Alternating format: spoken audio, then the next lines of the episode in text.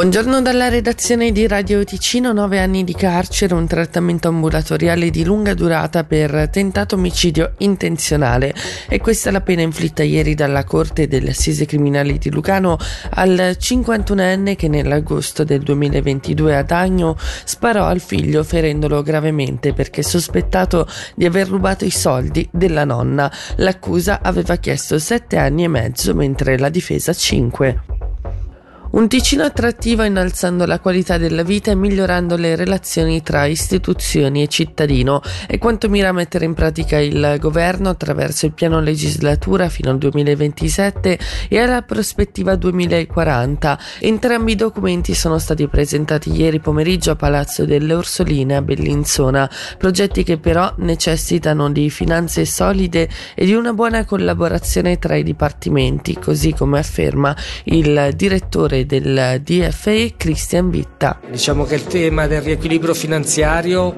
può essere coordinato dal mio dipartimento, ma poi per poter raggiungere gli obiettivi c'è bisogno di uno sforzo collettivo da parte di tutti, perché sono chiamati in causa un po' tutti i settori e poi non è solo il governo nemmeno a poterlo fare, ma è una responsabilità collettiva che chiama in causa anche il legislativo per quanto di sua competenza e la cittadinanza quando è chiamata magari a esprimersi su degli oggetti in votazione. Quindi in questo senso sicuramente il compito di fare questo coordinamento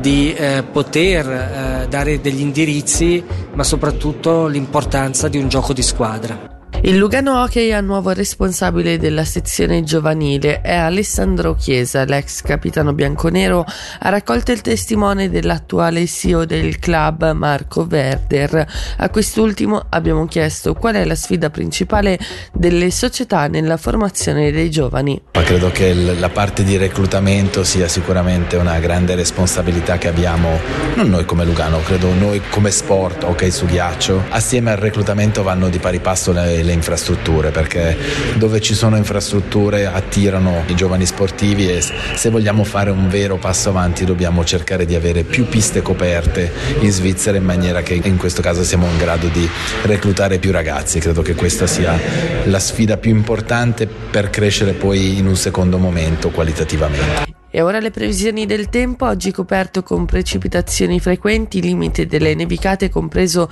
tra 1200 e 1700 metri, a basse quote temperatura massima a 8 gradi.